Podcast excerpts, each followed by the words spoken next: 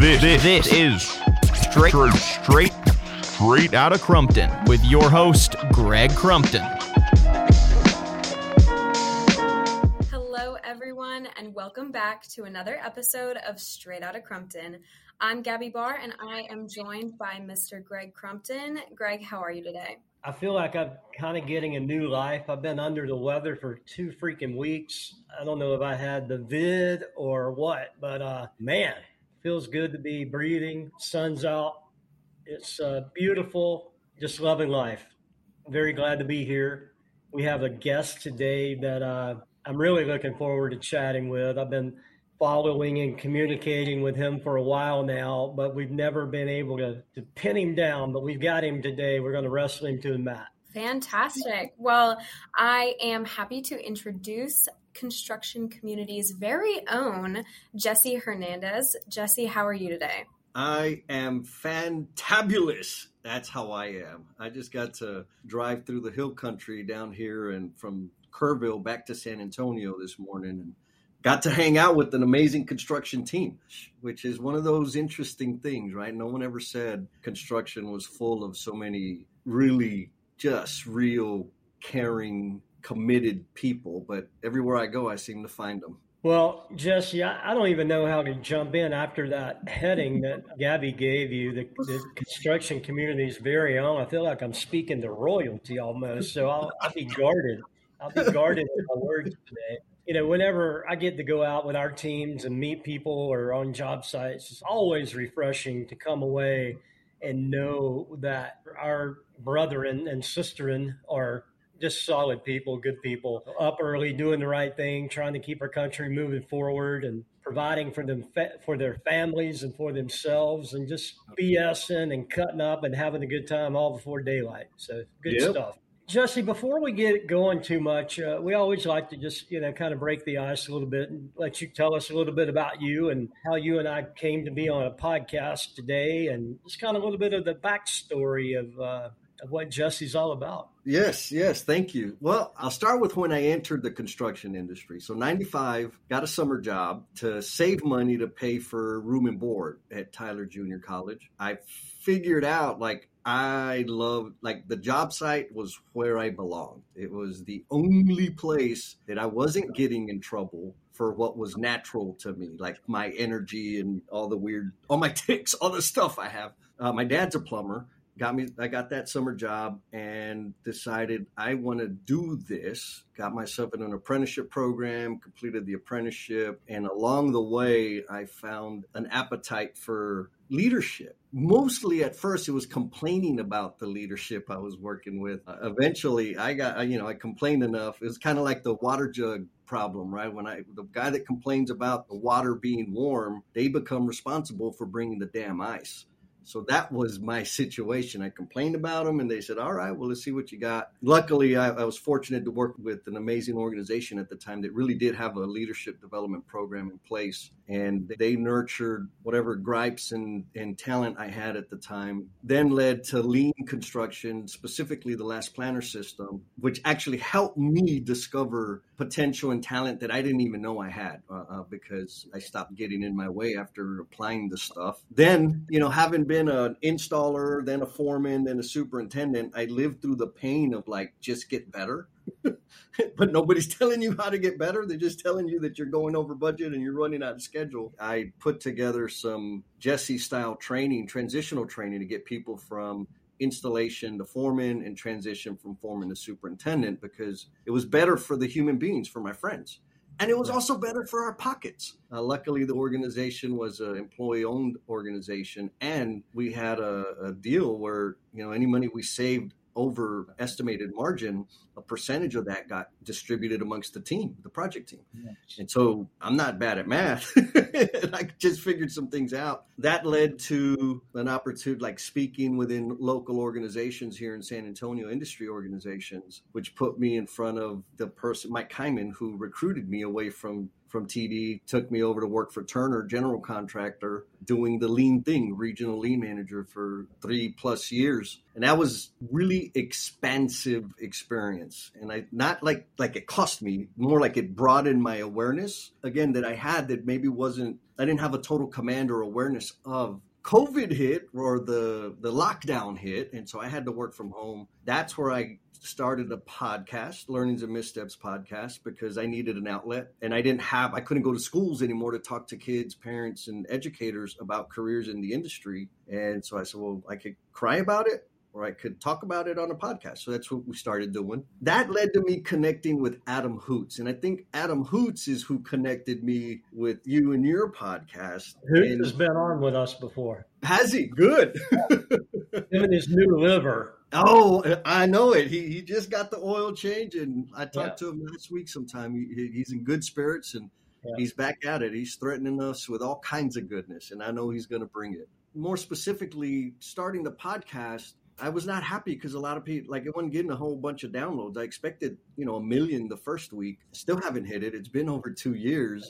And then somebody said, well, you need to market it. Like, how are people going to listen to it if they don't know it's out there? I said, market, like, what does that mean? Simple terms for me was post about it. And so that got me down that path of posting things on LinkedIn and social media, primarily LinkedIn. And I think that's when you and I, Mr. Greg, started really kind of interacting and supporting each other's stuff. And that's opened up all kinds of other doors. And again, new awarenesses of skills that I know I didn't have 4 years ago. I started my business about a year and 8 months ago or so. And that's also been super expansive. It's this interesting thing that I kind of get to look at, in that I started my career in the trades against what everyone else suggested or thought was a practical decision. And along the way, I've continued to do that. Like, why are you going to go over there? You've got it made over here. Why are you going to quit a good job and start a company if you've never ran a company before? But what happens, I think, for me anyways, is if I just share my gifts and talents with others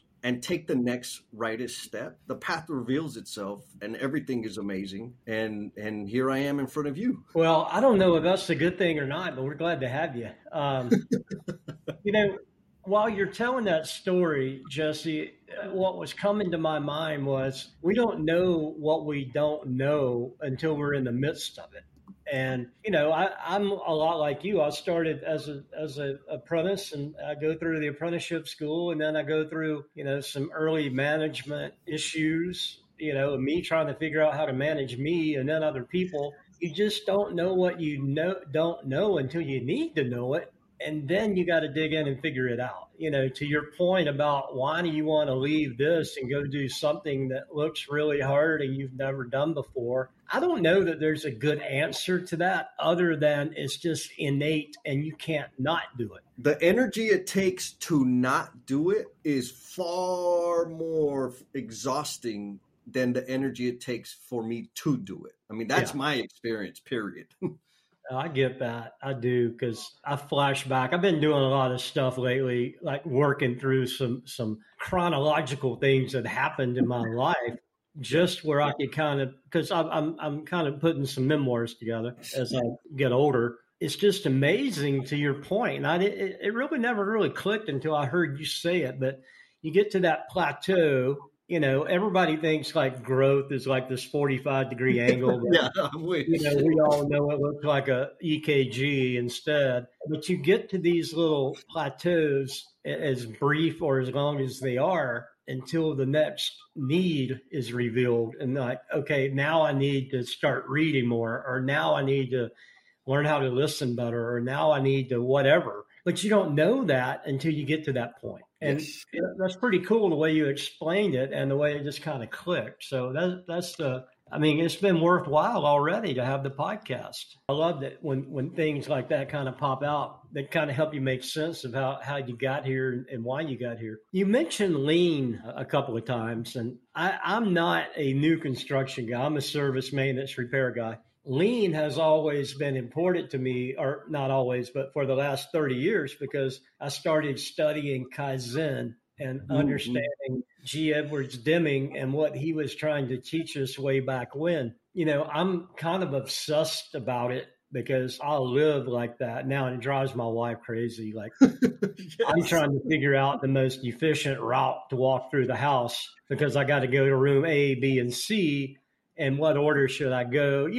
The typical OCD stuff. But so I've always been fascinated. Like, I can just sit and watch a crane putting windows on a building, which I did when I was at my office last in Charlotte. You know, you think about 50, 80-story skyscraper and how they're planning the outside skin of the building. And there's four dudes doing it.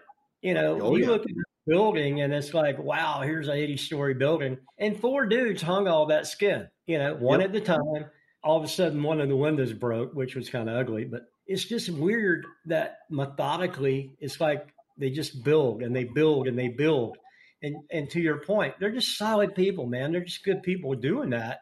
I don't know. It's just so rewarding to see that. When I first got introduced to it, I was completely on, because I also, you and I are kindred spirits, right? I track everything. I time everything. I've got issues. I got to find a different way. Like, how can this be? How can I do this thing with the least amount of energy or least amount of resources, least amount of time, whatever. Whatever it is I'm trying to kind of like gain or get back. Lately, and when I say lately, I'm going to say the last 5 years, what has become apparent, rather, what I can't ignore anymore is the social element of like lean in the way we interact with people. And so what I mean by that is like, yes, lean is about optimizing, minimizing waste and all of that. However, you know, when I was doing lean to everybody, I didn't have a lot of friends. People are like, man, get like, just give me a break. You're relentless and I don't have a problem. Leave me alone. To now kind of, I see lean as a philosophy in building problem solving capabilities within our people. One of those things, having the 8 wastes as a reference and counting things and removing time is important. I know for me, for a long time, I ended up weaponizing lean because all I was doing was trying to improve efficiency and output. And I never invested time and effort in making the day better for the people doing the work. Gotcha. And so now that I'm on this exploration of how can we start applying that knowledge to make people's day better, the men and women that are doing the work, how can we apply the knowledge such that it makes their day better, easier, and help them build the same lenses to examine what's going on and redesign the work that sucks. Like, I mean, you talked about they're throwing that skin up and it's 4, 6 people and they're cranking away and the work can be miserable and they're going to go do the dang work. And we just kind of say, hurry up, instead of saying, hey, well, let's examine what's making the work hard on the human body, because we don't have enough human bodies to do the darn work. Let's figure out what's making it hard on them so we don't wear them out, because we are exactly wearing people out every single day. And how do we redesign it and remove the burden, the pain, and the work first for the worker, then with the worker? And that's when the capability development starts coming into play. Haven't figured it all out yet, Greg, but that's kind of the nut I've been chewing on here the last few years around lean specifically. I don't know that we ever have to figure it out as long as we're always attempting to. I was communicating with a friend of mine who's a coworker over in Asheville, North Carolina. He's putting together a little presentation for some of his team. And we were just kicking around some words that he wanted to use, but he felt like he was using the words repetitively. So we were just kind of jazzing this presentation up a little bit. But the meat of the story is he gave enough of a crap to try to make the job better rather than just, to your point, just hurry. Because right. You know, to your point, and we talk about it a lot here, Jesse, about the skills gap and the lack of people, and you and me and a bunch of other people are committed to spreading the word and creating more awareness. But your words were wear the people out. To me, that means the rubber band just keeps getting tighter. You just keep winding the airplane propeller up. It's got to fly 50 yards and it's made out of balsa wood and it's already tired, but just keep cranking that damn propeller until it flies another, 10 feet. That is that's not good for us as a populace, because people, they'll burn out, you know that, you've seen it. Oh yeah. In order to do that, and this is only from old age that I've come to realize this, there's a bunch of different ways to skin the cat, as my dad would have said. You can outsmart it, you can outthink it, you can outmuscle it for a little while. That's going to get tiring. So I think, to your point, we're always going to be trying to figure it out. What kind of different lift can we bring in? Can we rig it differently? Can we do whatever? whatever that happens to be for that task. But, you know, to my point to Cole this morning, you know, it's just like you're working on the problem, and that's the important thing. Yeah. It's not that you're a leader and you're ignoring it and just throwing more gas on the fire. You're trying to put the kindle in there to keep it stoked. So yeah, that's kind of how I look at it. 10-4. I like that. Just keep tinkering. We'll get there. You know, I mean, and that's what Kaizen is. It's incremental change. You do it, you tweak it, you measure it, you look at it, you tweak it, you measure it, and it's perpetual. And I think that probably more so with people than with processes is that more effective, because I think you can hit a limitation on perfection of a process. You can get 99.9 on a process and you're pretty well, okay, if we do anything else, it's going to be detrimental. But I think with people, you can, because we're always changing. The dynamic's always changing. The home life's always changing. You know, my wife was going to have a lady come over today and talk to her, and the lady had a situation came over, somebody stole her purse, you know. So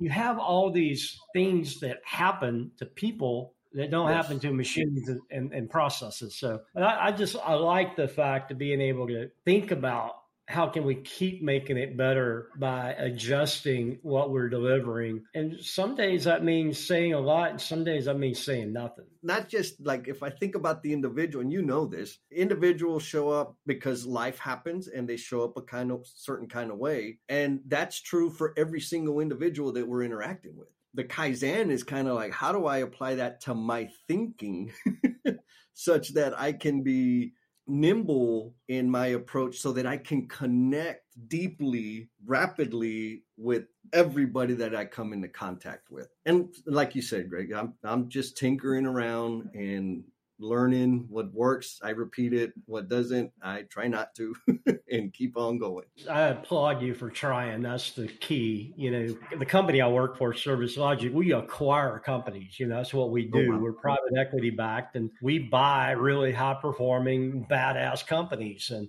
when you acquire these companies, it's so fun to look at the culture that you're acquiring.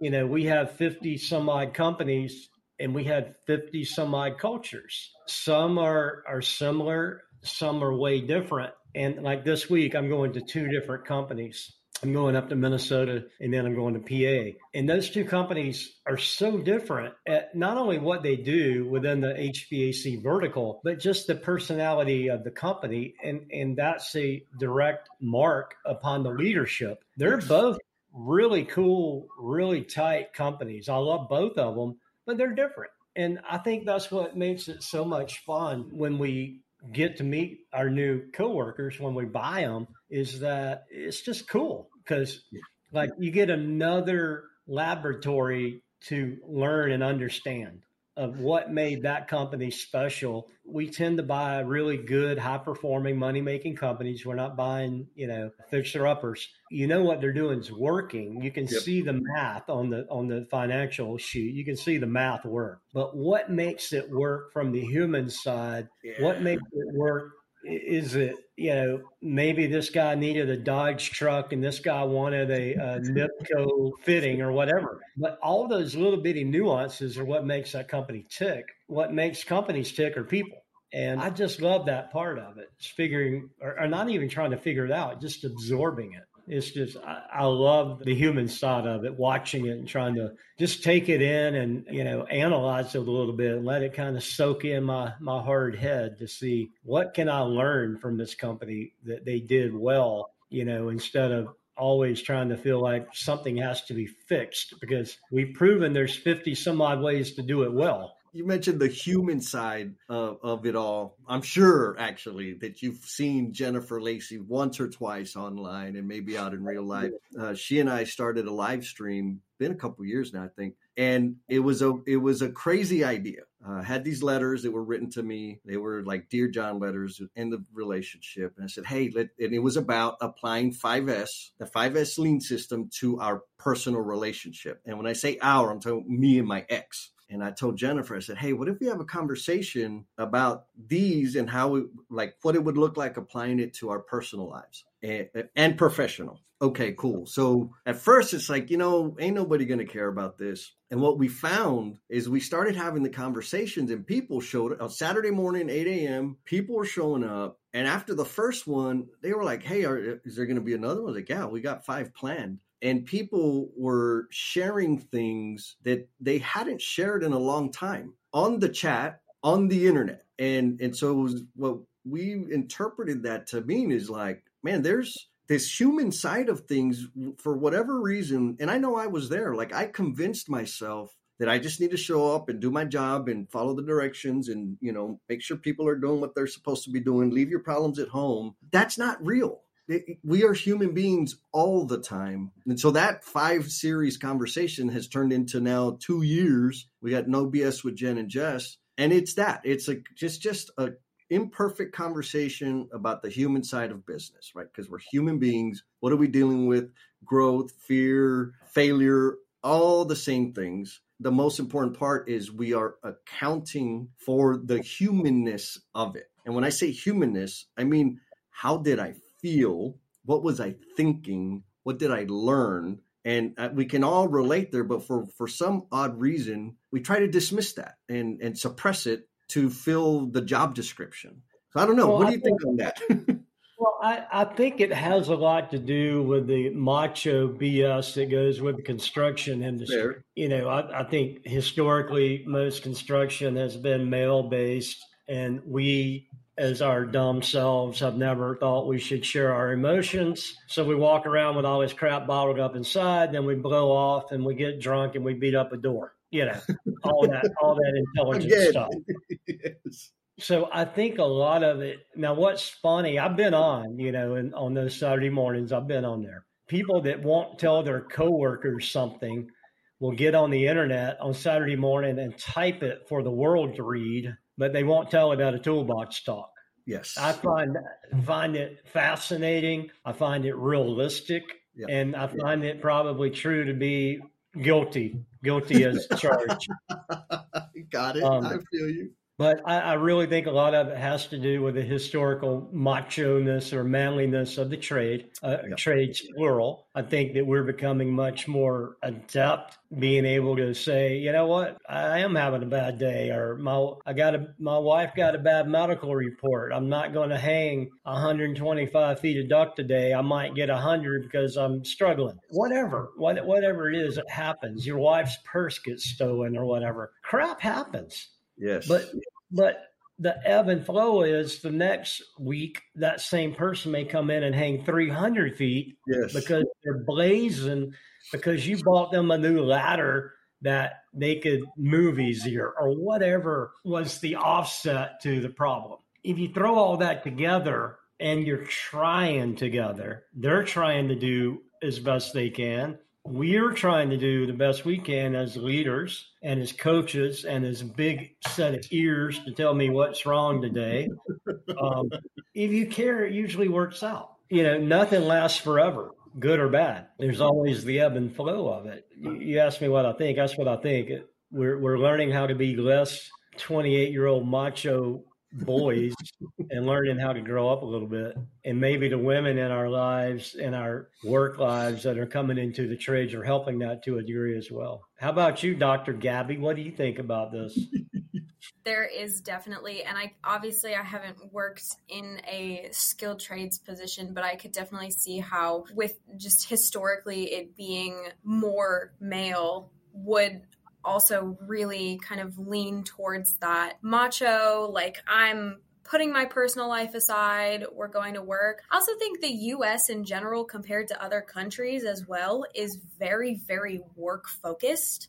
You wake up, you work, you go to bed, and you rinse and repeat. And so I think there is kind of a level of that as well, where it's like, okay, well, my job is to work. Therefore, like if my personal life is somehow getting in the way of my work, I'm not doing what I'm supposed to be doing. I'm not achieving what I'm supposed to be achieving. Where, you know, the mindset should be different, where it should be kind of a balance between the two. And it should be, you know what, like I'm having a really bad day because whatever is going on in my personal life is just really affecting where I am today.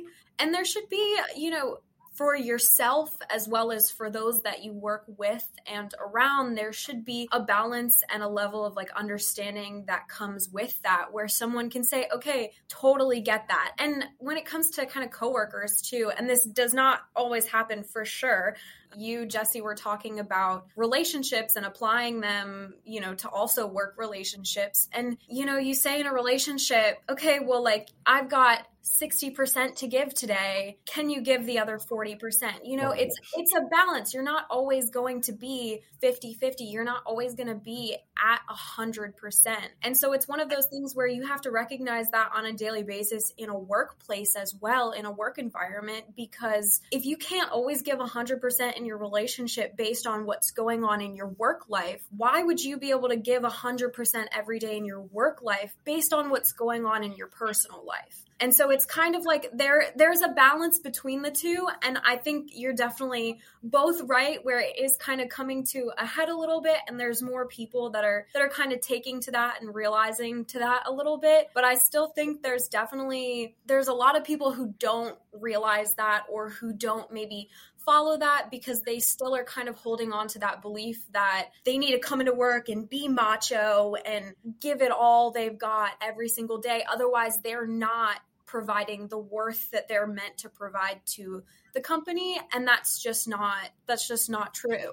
I wonder how much of that we've induced upon ourselves by living on a credit-based society where people feel financially obligated because they don't have a reserve for the most part to fall back on. They've got to have their 40-hour, their full paycheck, however you equate that. So they can't be vulnerable at work because they don't want to get penalized because they got to have that full check. You know, I wonder how much we've done that to ourselves. I'll speak for me because I know there was a time where because of my debt, I was in a situation that I had to do work that was sucking the life out of me.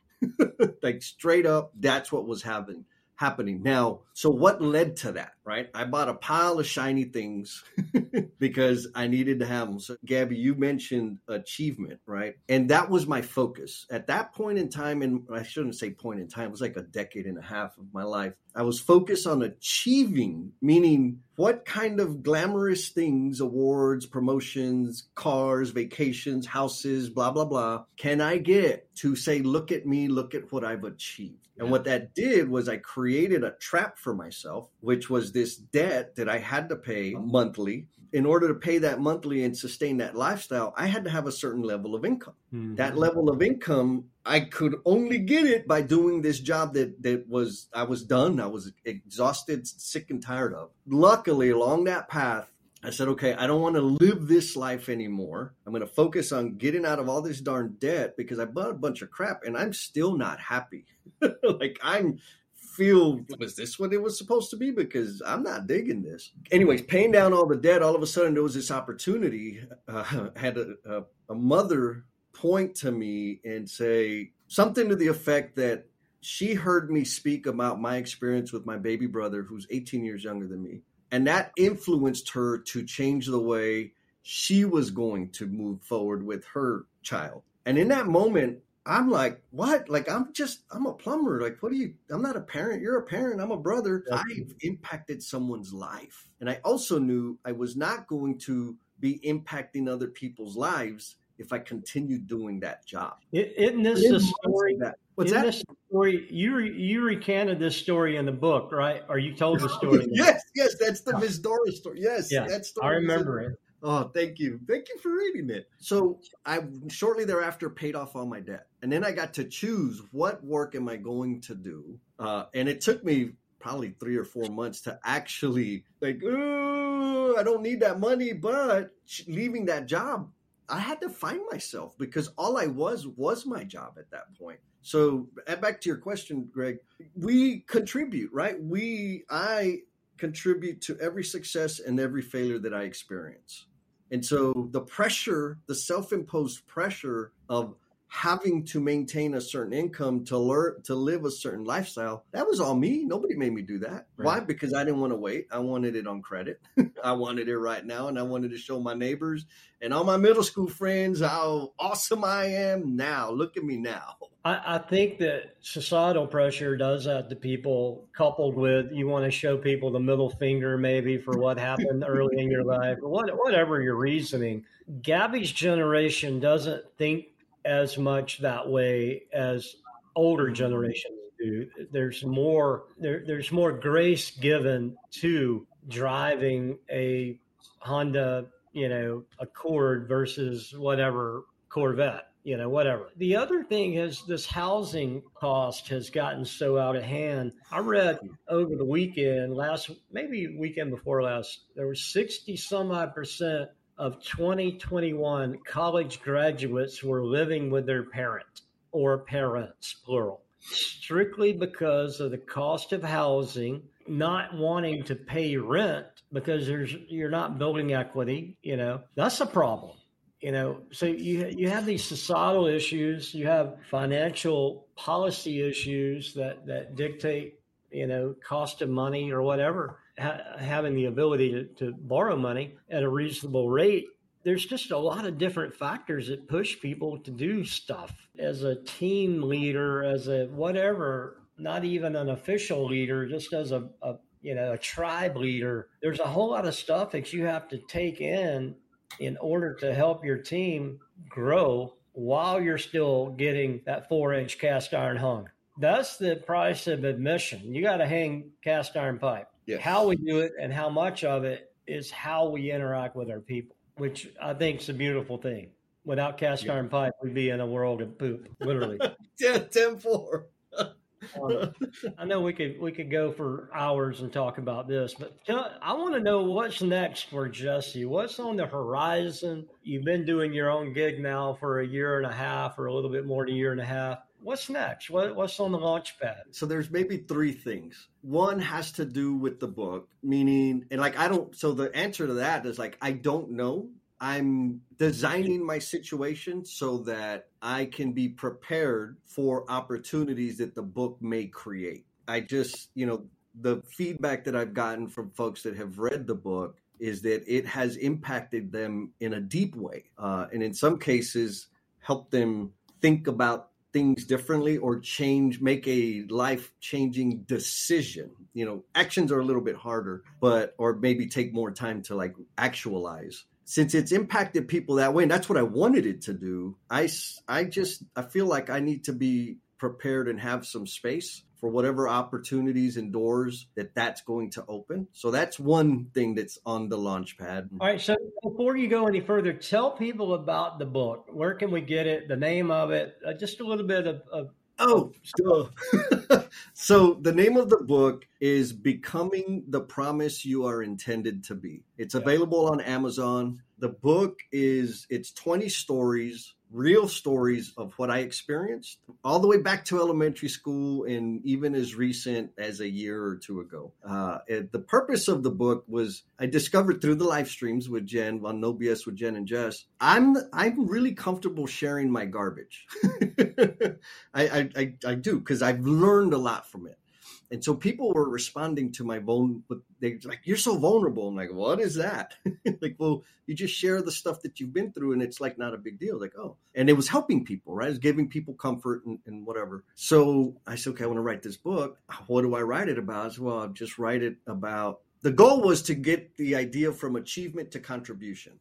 What ended up happening was, well, I'll just tell me these stories of what I learned and how they can help people. In there's a lot of stories connected to my struggle with addiction, 7 years sober, 7 and counting. There was some major life shifts that I had to experience, but in order to experience them, I had to make some shifts in my thinking. And that's the purpose of the book, is for folks that are stuck. You don't have to be struggling with addiction to get value out of the book. But if you're stuck, with anything, you're going to find something in the book to help you get unstuck. So that's, well, you know, I read the thing over, it's 151 pages. So yep. It's a good couple of night read for me. You know, I do about 50, 75 pages a day, but it's just interesting as hell because you kept wanting to go to the next story because you left enough Hansel and Gretel breadcrumbs that I wanted to keep going. I encourage everybody to buy it, buy two, share one, because it really is a good book. Well done. So congrats on that. All right. So one thing is to leave room for whatever comes down the pipe. You want to be ready. Give yourself some work. Yes. So that's one. The other two is I've started this community of, we call it emotional bungee jumpers. Jen and I have been doing that for over a year. The idea behind emotional bungee jumpers is helping, don't tell anybody, because then if the name doesn't terrify you, I'm going to terrify you more. I get a lot of feedback about the name. They're like, Jess, like that name just, I don't even want to know. Emotional bungee jumpers, it's a community, and we are working to help people get closer to themselves, right? Like it's an exercise. Immediately drives and amplifies your self-awareness in terms of how we listen. And I don't use the word communicate because when people hear communicate, they think talk. We get to learn real quick how big a gap we have in our listening capabilities and how our behaviors, our natural inclination to attack and solve problems forces disconnection from the human being in front of us. We do that through simple exercise, problem owner, coach, and observer. Problem owner shares a problem. Coach, you're just supposed to ask questions, no advice, no solutionizing, no solution shanking. And there's some violations, right? No closed-ended questions, no leading questions. And then people are like, oh my God, I don't, that's all I ever do. Exactly. Exactly. The observer is watching the coach and writing down their violations. And then they got to give them feedback. And that's what we do. What's happening is when the person shares their problem, that's a rep in vulnerability. Saying, I have a problem, whether it's a walk in the park problem or a real life serious problem, doesn't matter. It is an act of vulnerability. My experience was I was horrible at vulnerability because I didn't have a problem.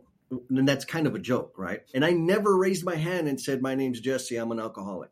My name's Jesse, I'm an addict. I wouldn't do it. Finally, I did. And guess what happened? Nothing. Like the sky didn't fall down. Nobody judged me. I started feeling better. And so I got reps of saying, hi, I have a problem, or hi, this is what's happening. This is what I'm dealing with. And I think that's where the whole vulnerability thing that people point to came from, because I had so many reps. The communication piece and asking questions, we become aware of, I'm not connected to you, Greg, or you, Gabby. I'm only interested in the problems and the things that I can go fix. And so we don't really get to connect with one another because I'm not connected to you. I'm connected to the problem and the value I can provide. Anyway, which sounds like super complicated. It's not, but that's what happens when we do this thing. And I believe 100%, and several people have said that this exercise in this community is what can mend the broken people that we have in the construction industry. And it's not just for the construction industry. This is a universal thing, but most of us are construction folks. So that's one big thing that I want to see explode and grow. The other is sweat equity improvement. And it's my understanding and preferred way of applying the lean stuff. Mm-hmm. And it's really about how many people can I introduce to this thinking and way of studying work and redesigning it to better serve the men and women doing the work. Both, so those, emotional bungee jumpers and sweat equity improvement, they're probably, both of them are less than a year old. And they're not things that I invented, right? These are things that I mix, smash different deals and observations that I had and said, oh, it's not the process. Like you said, Greg, the process is the process. There's a point of diminishing return if you want to make the process better. Well, what about the social piece? What about the human piece? And so that's kind of where I'm maybe putting my flavor to it. And just like my story has been, I can't say where I'm going to be, except that I know if I continue sharing my gifts and talents in service to others, the path ahead of me is far greater than I can even imagine right now. And I know that because that has been my experience for the past, let's just say 10 years. Well, I think that that's awesome that you're able to be at peace, not knowing what you're going to be doing. You know, I think that, you know, speaking of vulnerability, that's pretty vulnerable to be able to be confident with that. It really is, because of, you know, our lives are supposed to be so damn scripted, and we're supposed to have this figured out, and we're supposed to do this and go there and have this, and to be able to be comfortable with who knows is pretty cool. You know, yes. My wife and I were talking this morning about, we've had several people this year that have been in our life that have been diagnosed with cancer or have had cancer treatments or what have you. Some of these folks that have been going through these struggles, to see the peace that they're at and being at peace with not knowing is remarkable to me. And I put so much, I don't know what the right word is.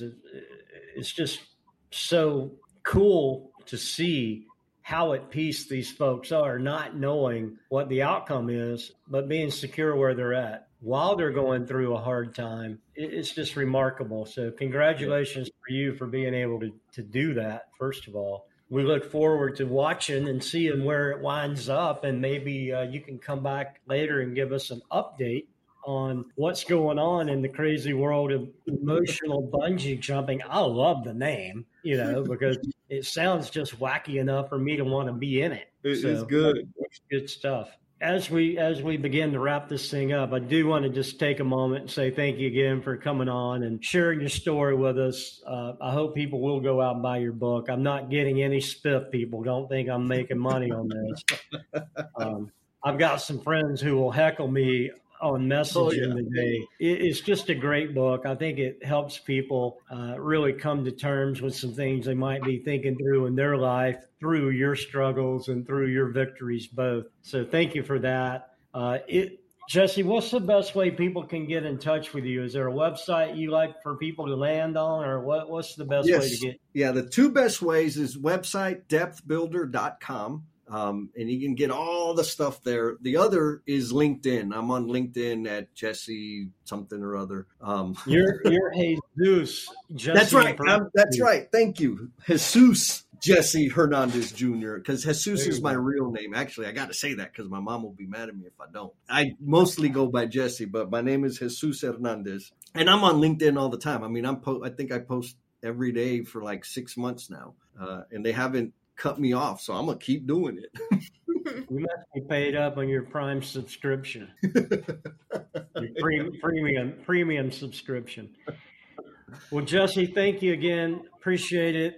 Gabby, I know that this has been certainly rewarding for me. I've been watching your face through this, and it looks like your happy meter has been going off in a positive way. So I think you've been soaking this up pretty well today. Yeah, absolutely. I have really appreciated listening to Jesse, your point of view on things, and also just kind of all the work that you've been doing, coming from all the different places that you've been and all the things you've experienced in your life, and kind of taking that and putting a positive spin on it and saying, hey, this is what happened to me. This is what I learned. Maybe you might find something valuable from this, and if so, I'd love to hear from you. Let's work together. And then taking those experiences and building things like emotional bungee jumping and things like that. It's just really cool to hear about, you know, especially as someone my age, who I'm only 23, and the world is always throws that in, Jesse. You had to let us know. I love it. Yeah. But I feel like I'm still entering the world, honestly. It doesn't really feel like I've found my place in it yet. So to kind of hear your attitude towards life and hear about your experiences, it's really nice to kind of have that positive spin on it where you're like, I'm not worried about what's next. Like, it's going to be good. As long as I just do the next right thing, I've got it. And so I think that's a really positive mindset. And so I feel like that really resonated with me. So it was awesome. Yes. I mean, you should be like, maybe that big red check mark on that one. So. Well, thank you again. Gabby, if you could, please lead us to the barn door and we'll put a bow on this puppy. Absolutely. Well, Jesse, thank you again for joining us. It has been great meeting you and talking with you and hearing about your book, hearing about your experiences. And we hope that you'll come back and share what ends up happening in the future and where it leads you to. As for everyone else, thank you for joining us for another episode of Straight Outta Crumpton. For more episodes like this, be sure to subscribe through Apple or Spotify podcasts. And don't forget to check out gregcrumpton.com for all of your Greg Crumpton content. This is Straight Outta Crumpton with your host, Greg Crumpton.